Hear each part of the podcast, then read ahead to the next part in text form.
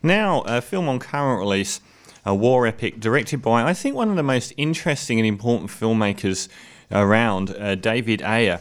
Um, who was uh, he wrote Training Day, and he's also I think he either wrote or directed the first uh, Fast and Furious.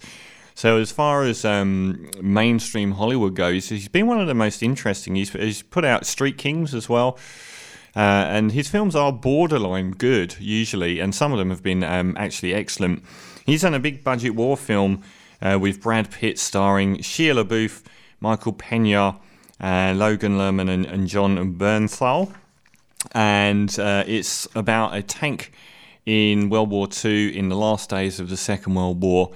And Brad Pitt owns this tank, and he's uh, got his uh, crew through the war so far um, and they end up in a final push towards taking some town.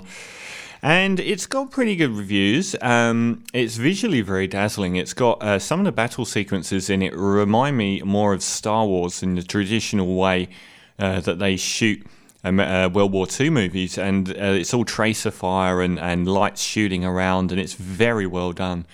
Uh, it's very violent. Um, it gets compared brutality wise to Saving Private Ryan, but it isn't in that bracket at all. I should point out that I'm no fan of Saving Private Ryan. I think it's a 6 out of 10 at best. I really do. After that Omaha Beach landing, it's quite a cloying film. It gets there, but it's too sentimental and the story's too just too sappy.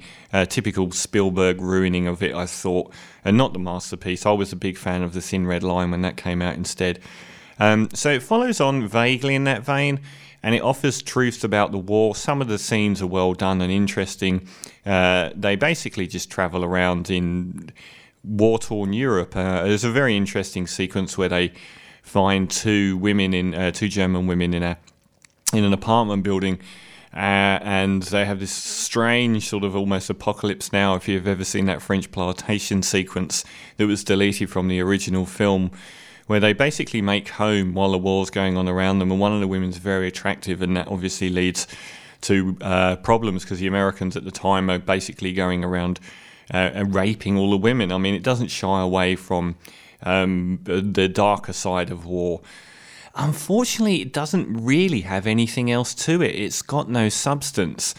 Um, there's no real story to it. And I, I've always said this that a truly great war film must have its own truth about war.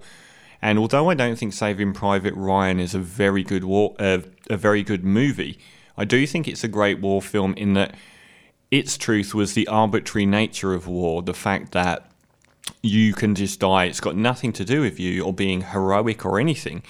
These bullets are whizzing around, just killing random people, and I and I thought that was the profound thing, uh, particularly about the Omaha Beach landing, but also about the rest of the film where this brutality is random. It's just got nothing to do with how good a soldier you are or how brave you are. This doesn't really have anything.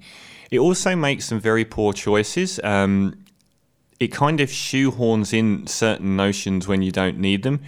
There's one point where Brad Pitt has basically spent the whole movie saying about how the lives of his men on his tank are the most important thing in the world to him, and then basically throws them all away, and, and for very spurious reasons.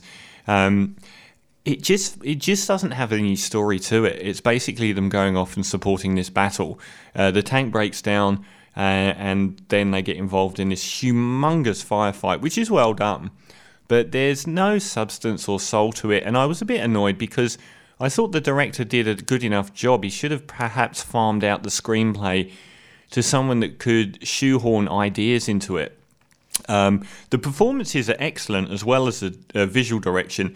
Brad Pitt is excellent, and unfortunately, he's a bit hamstrung due to kind of silliness towards the end that they make him go through. But he he gives one of his best performances in the first two thirds of the film before the silliness starts. Michael Pena is always reliable. Shia LaBeouf gets a lot of stick, but he is a very good charismatic actor. And he's obviously got something going for him. It might be a pain he might do silly things, but he does get hired and does get hired in good movies, and and he is good here. And I think the young guy in it is either Logan Lerman or Jon Bernthal, and he basically plays the kid from my least favorite character from Saving Private Ryan, the one that wouldn't kill anyone. He basically takes on that role, but is a far more interesting variant than the Saving Private Ryan. So it is a good war film. It feels like it's going to be great. And the last sort of third, it peters away because I realised that we weren't actually going anywhere and you aren't actually left with anything after it finishes. So, sad to say, I'll give it a six and a half out of ten, which is below. It's getting nearly eight out of ten on an average. So that's Fury, six and a half out of ten.